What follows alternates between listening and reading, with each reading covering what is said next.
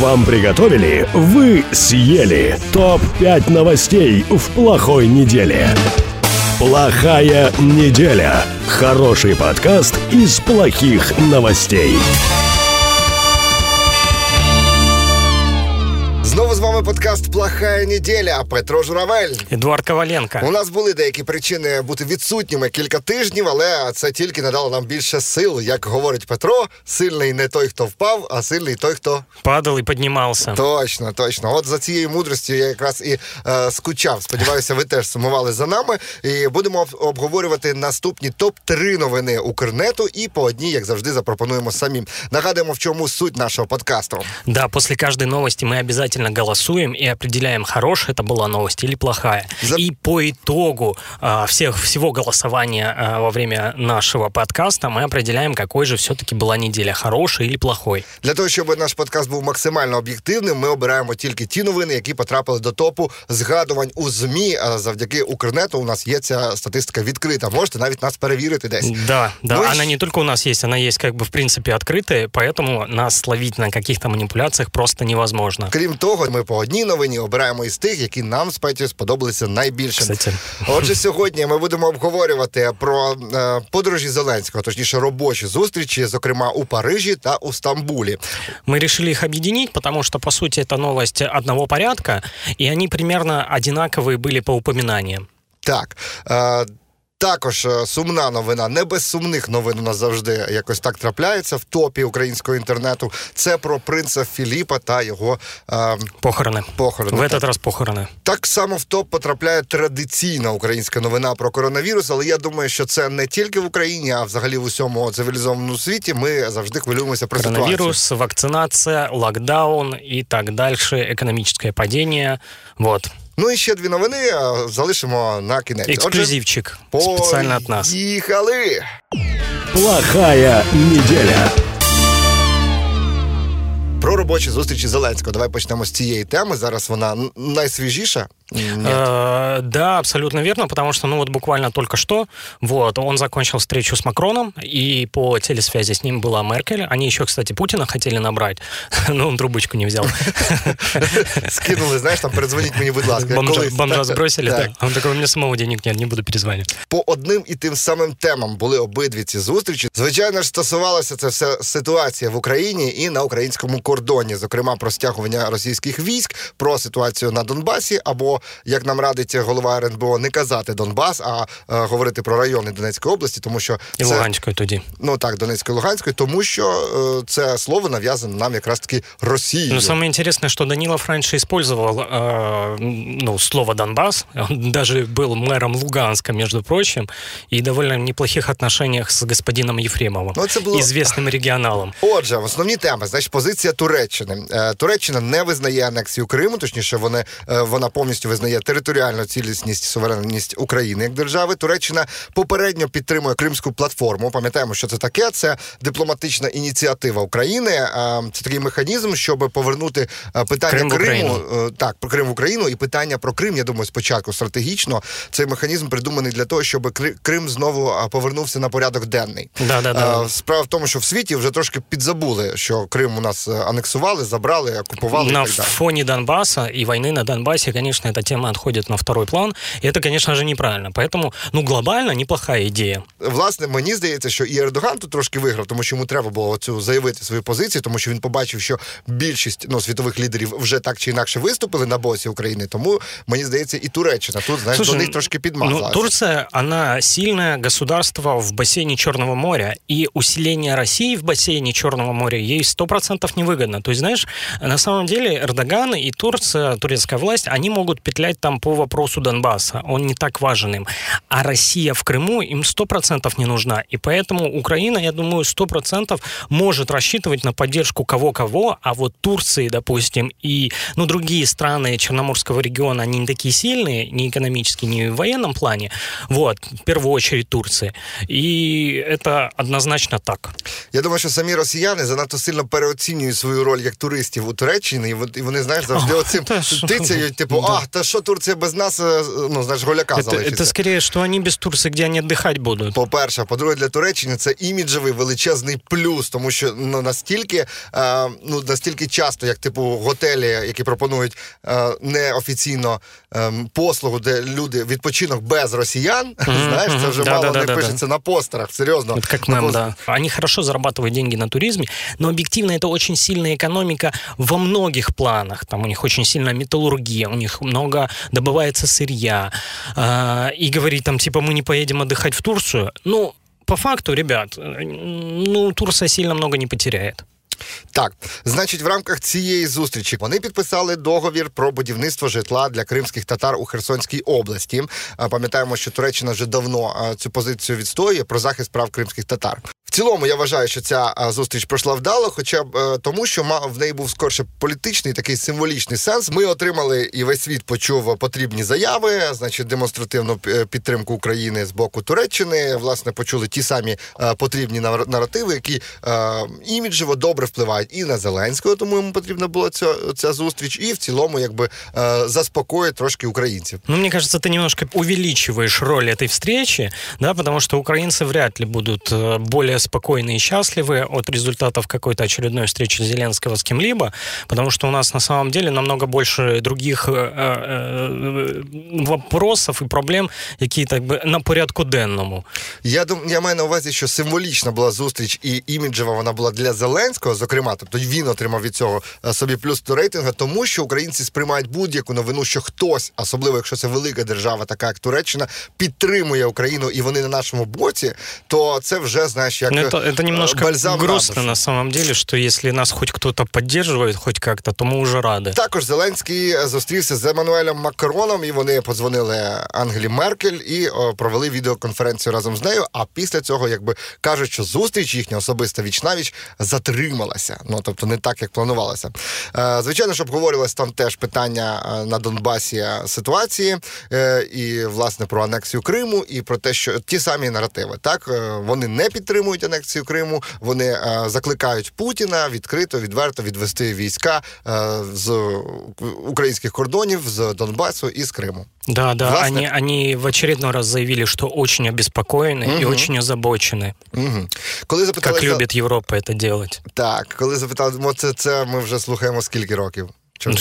7. Да.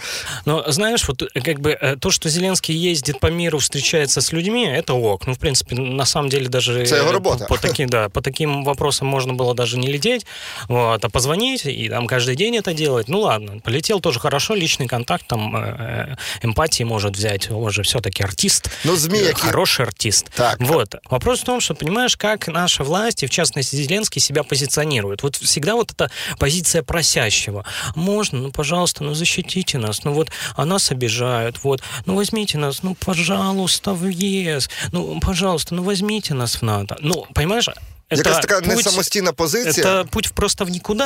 От, понимаєш, ти маєш на увазі, що Зеленський повинен був би теоретично сконцентруватися на проблемах в Україні і здійснювати пункти того самого теоретичного ПДЧ, який ми ще не отримали. 100%. Без ПДЧ. Ну, я маю на увазі, що добре, коли нам висунуть ці вимоги. 100%. І ось вам документ, в якому є перелік того, що ви маєте виконати. А ми ж то знаємо все одно, що ми маємо виконати. Хоча б теорії. То, що він їздить, розмовляє, це неплохо. Вопрос в том, что это не решение проблемы. І вона так не рішиться. Значить, підсумок який у цих зустрічей? Зеленський, звісно, молодець, але все це безсмислено. Ну, тобто, треба сконцентруватися на цьому ПДЧ всередині України і вже без дозволу, чи без якихось там наставлень інших, починати готуватися робити для того, щоб показати, що ми Україна, ми сильні і ми потрібні НАТО, а не НАТО нам потрібне, тому що це наш шлях вирішення проблем своїх власних. 100%. Отже, Зеленський позустрічався, ці дві новини пролетіли, ми їх ще трошки пообговорюємо і забудемо, і будемо чекати нових зустрічей. Так. Да. А новина ця? Погана. Согласен, да? Угу. 2-0, плохая неделя. Плохая неделя. Итак, следующая новость, которую мы хотели бы обсудить, это похороны принца Филиппа.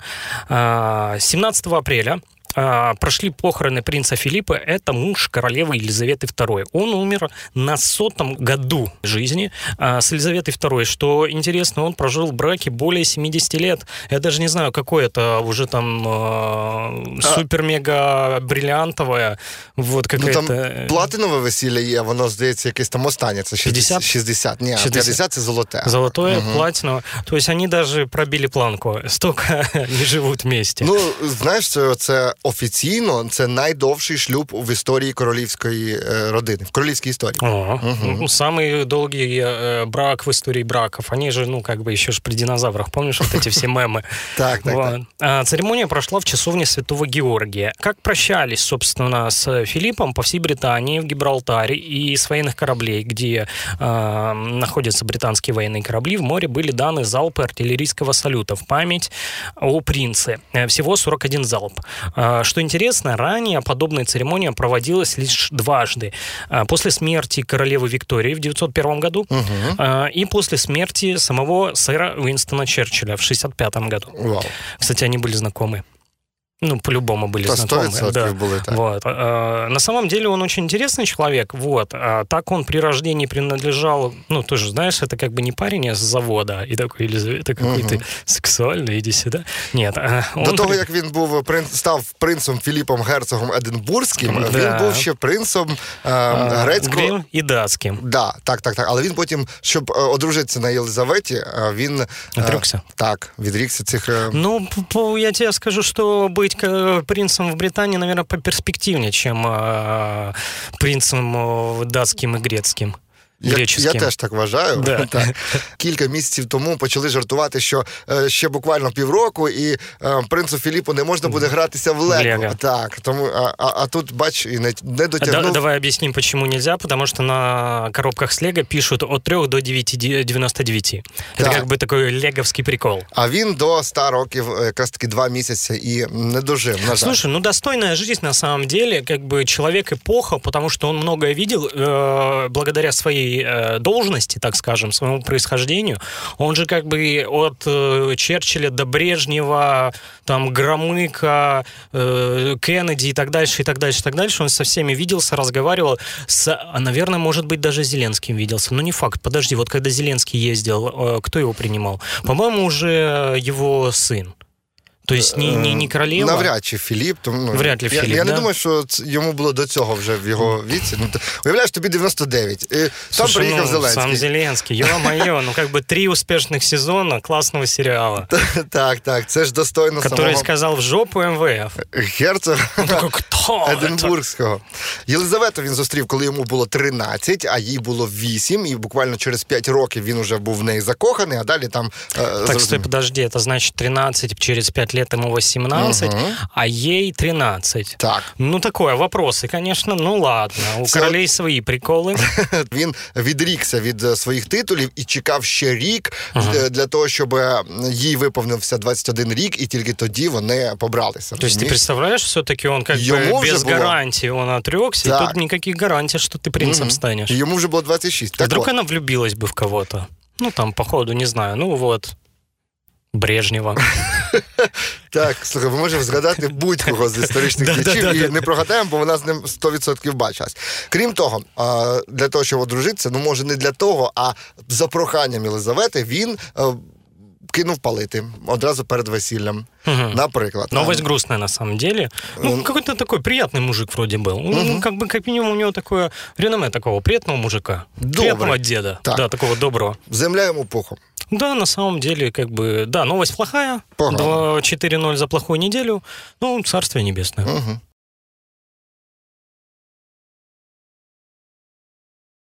Итак, третья новость. На самом деле она самая упоминаемая за всю неделю. 446 упоминаний. Ну, в разных инфоповодах, может быть, наберется даже более 500. О том, что карантин продолжается. Киев готовит дополнительные карантинные ограничения и меры на Пасху после того, как продлил локдаун до 30 апреля. Об этом заявил Віталій Кличко.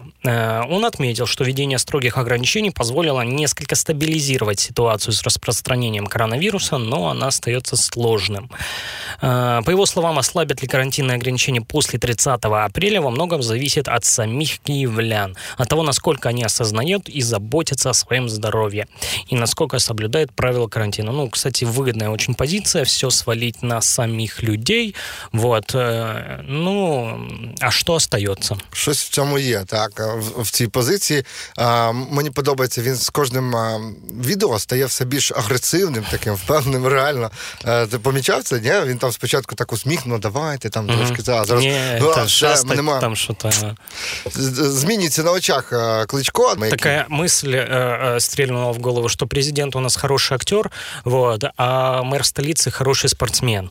Вот. Ну и... А как мы можем говорить про локдауны и про профессионализм власти, когда скоморохи, да, боксеры нами управляют. Ну, такое, грустно как-то. Будем откровенны, локдаун никто не соблюдает. Даже государственные структуры, они его не соблюдают. Вот. Многие люди действительно сейчас работают. Тут, кстати, Кличко прав в том плане, что самосознание, оно дает о себе знать, и, соответственно, и заболеваемость огромная из-за этого. Ну, а что делать, если вот такая экономическая ситуация, что человек не может не работать, он обязан работать? Я думаю, що у нас тим більше ситуація погіршена, тому що велика частина заробітку людей, ми українці так чи інакше не будемо приховувати одне від одного хоча б той очевидний факт, що не всі працюють офіційно, не всі, конечно. Мусять підробляти, щось десь продати, щось десь замутити, покрутитися, тому що на зарплату, да, ці стандартні зараз мої будуть заявочки, які всі і так 1000 разів чують кожен день на Фейсбуці, так, що неможливо прожити.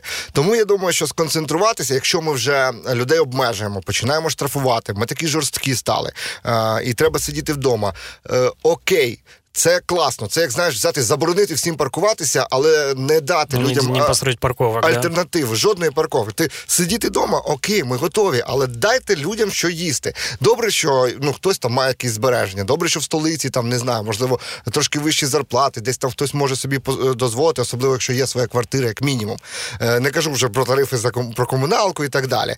Але ніякої підтримки, тобто я не чую, не бачу, що там уряд виділив стільки-то бабла, щоб роздати людям, щоб вони ці 2 тижні просиділи дома, хоча б на харчі, тому що, є люди, які реально їм нема що їсти. Но при этом у нас большое строительство.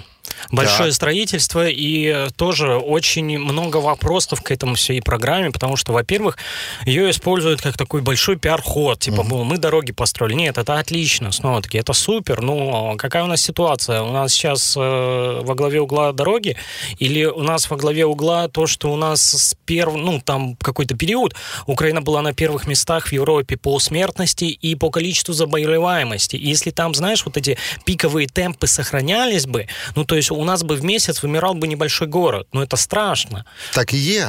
Зараз так і є. В місяць помирає невеличкий населений пункт. Ужасно, ужасно. То есть, понимаешь, это в день, это, считай, не знаю, какой-то дом.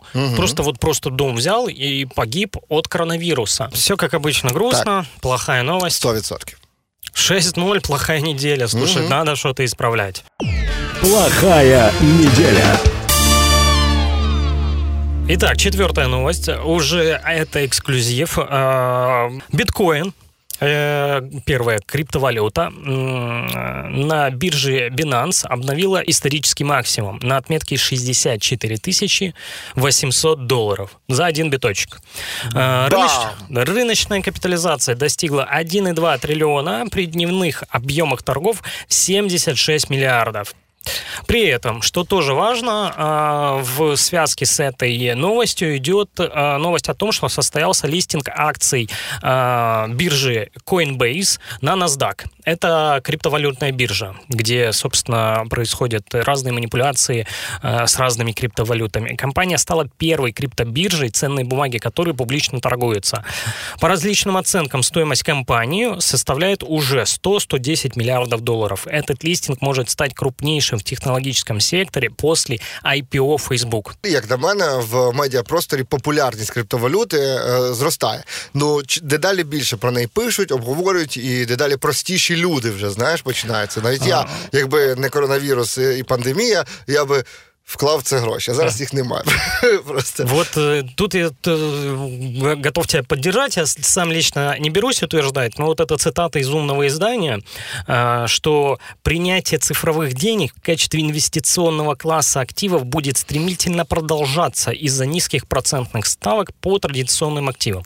Мы не пропагандируем криптовалюту, мы в этом, собственно, особо не разбираемся, но это я взял с издания РБК Крипта. Угу. То есть вот такие вот умные формулировки убеждают нас как бы в том, что это действительно настоящий инвестиционный инструмент. Слухай, а якось доклався до цього курсу Ілон Маск чи ні? Тому що 100%. Була така тенденція, жартували дуже, що курс біткоїна напряму залежить від твіттера Ілона Маска. Да, що да, він да, там твітне, так паде курс, там піднімається і так далі. До речі, про останній цей Neuralink чув? Чип, который вживляют в голову. Бам! Я був в шоці, якщо чесно. Чорне зеркало збивається. Так, це просто страшно, водночас і дуже захопливо, наскільки чудеса і майбутнє вже тут, вже біля нас. Так от, я, якщо чесно, я не беруся, точніше, я не знаю, як оцінити цю новину, чи добре це, чи погано. Якби у мене було... біткоін? Так, то я би казав, що це добре, напевно. А скільки біткоїнів в мене немає, об'єктивно мені важко це оцінювати, але я собі не уявляю, знаєш, як зараз почуваються люди, які, коли біткоін був молодим, купували піцу за 70 біткоїнів, тому що, знаєш, що були такі випадки, і коли вони нічого не коштували. Якраз моя новина наступна буде про це, тому що теж пов'язано. Давай проголосуємо. Я вважаю, що це хороша новина. Хороша новина, да. Хоча б, хоч, як мінімум, вона весела і забавна. Угу. 6-2, но все ще плохая неделя. Плохая неделя. Не менш весела і забавна, як сказав Петя, новина теж про біткоїни, але, власне, про Давида Арахамію. Він був зараз на днях у передачі «Харз Влащенко» на телебаченні, і в кінці вона на опитуванні Бліцу спитала його, чи є в нього біткоїни. Mm-hmm. І чи правда, що в нього вони були. Насправді, він сказав, що в нього було близько 400 біткоїнів, але він їх втратив. Uh-huh. Ну і, знаєш, такі, як можна втратити 400 біткоїнів? Дуже, дуже прозаїчно. Як і совість. Дуже в стилі голови фракції «Слуги народу». Він просто випадково видалив з диску комп'ютера кодове слово. Раніше, щоб зайти в цю систему, треба було ввести кодове слово. Пусть попробую дівчу фамілію матері. Або свій, знаєш, день народження. Зеленський. Ну, що я можу сказати? Це невдача року, як на мене, тому що я порахував, скільки ж втратив Давид Арахамія. У гривнях він втратив, якщо в нього було близько 400 біткоїнів, то він втратив близько 700 мільйонів гривень. 700 мільйонів, це ближче вже до мільярда, якщо закругляти. Тут два варіанти у мене є. Або так, це такий закидончик, щоб потім відмити бабло. Случайно знайти знову. Так. Это, да, я знайшов свій код, ти потім такий, а звідки в тебе, Давид, 24 мільйони доларів? Он же може розказати, що вони були на холодному храненні, да і все. Ну, купив і купив, коли от вони мені лежали так, на холодному храненні. Так, я як Менделєєв, знаєш, сплю, мені сниться це слово кодове, я прокидаю, свожу, в мене 24 мільйона доларів з'явилося. Дуже чудова схема, як на мене. Тобто він розраховує на тирі 24 мільйона. Ну, інтересна схема. А що, думаєш, це нереально?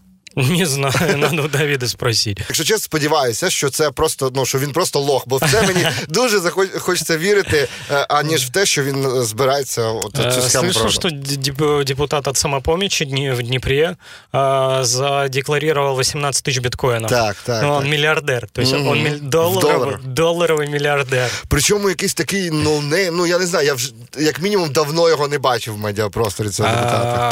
А він якийсь айтішник, тобто, на самом самом деле это вполне может быть так и есть. Ну, а новина весела і забавна, і крім того, я не знаю. Нічого поганого в тому нема, тому що Давид Арахамія, я сподіваюся, не голодує і нічого не втратить особливо. Крім он того, молодец, понимаешь? Он в любом случае, все будет у Давида хорошо, потому что он даже на Мальдивах умудряется отдыхать за 80 евро в день. Так, він економний. Красавчик, человек. Экономия должна быть экономной. Я проголосую, что это плохая новость, знаешь почему? Почему? Не потому, что он потерял 400 биткоинов, а потому, что глава фракции самой большой партии в украинском парламенте потерял 400 биткоинов.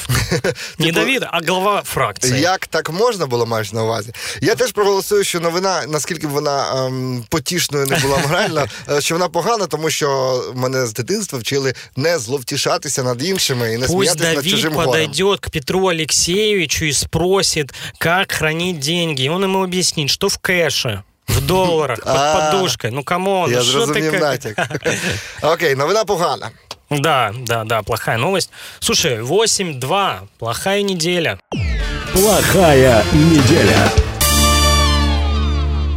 Так, за підсумками тижня знову у нас поганий тиждень. Ми, як завжди, позитивно налаштовані на щось хороше. Сподіваємося, більше таких довгих пауз наш подкаст не буде переживати. А якщо і буде, то це буде міжсезоння на відпочинок десь там на Мальдівах, напевно. За 80 євро. Ми просто у Давіда спросимо. Надо йому написати в Фейсбуці. Давід, скинь офер, вот, де на Мальдівах можна за 80 євро в день віддохнути. А ми вам потім розкажемо. А для цього треба підписатися. Я навіть готов за 85. Підписатися на наш канал, щоб не пропустити таку новину. Тревел-подкаст откроем. Отже, первым гостем буде Давид. Поганий тиждень добігає кінця, і наступний тиждень, сподіваємось, хороший. Попереду з вами був Петро Журавель і Едуард Коваленко. До зустрічі через тиждень. Пока. Вам приготовили, вы съели. ТОП-5 новостей в плохой неделе. Плохая неделя. Хороший подкаст из плохих новостей.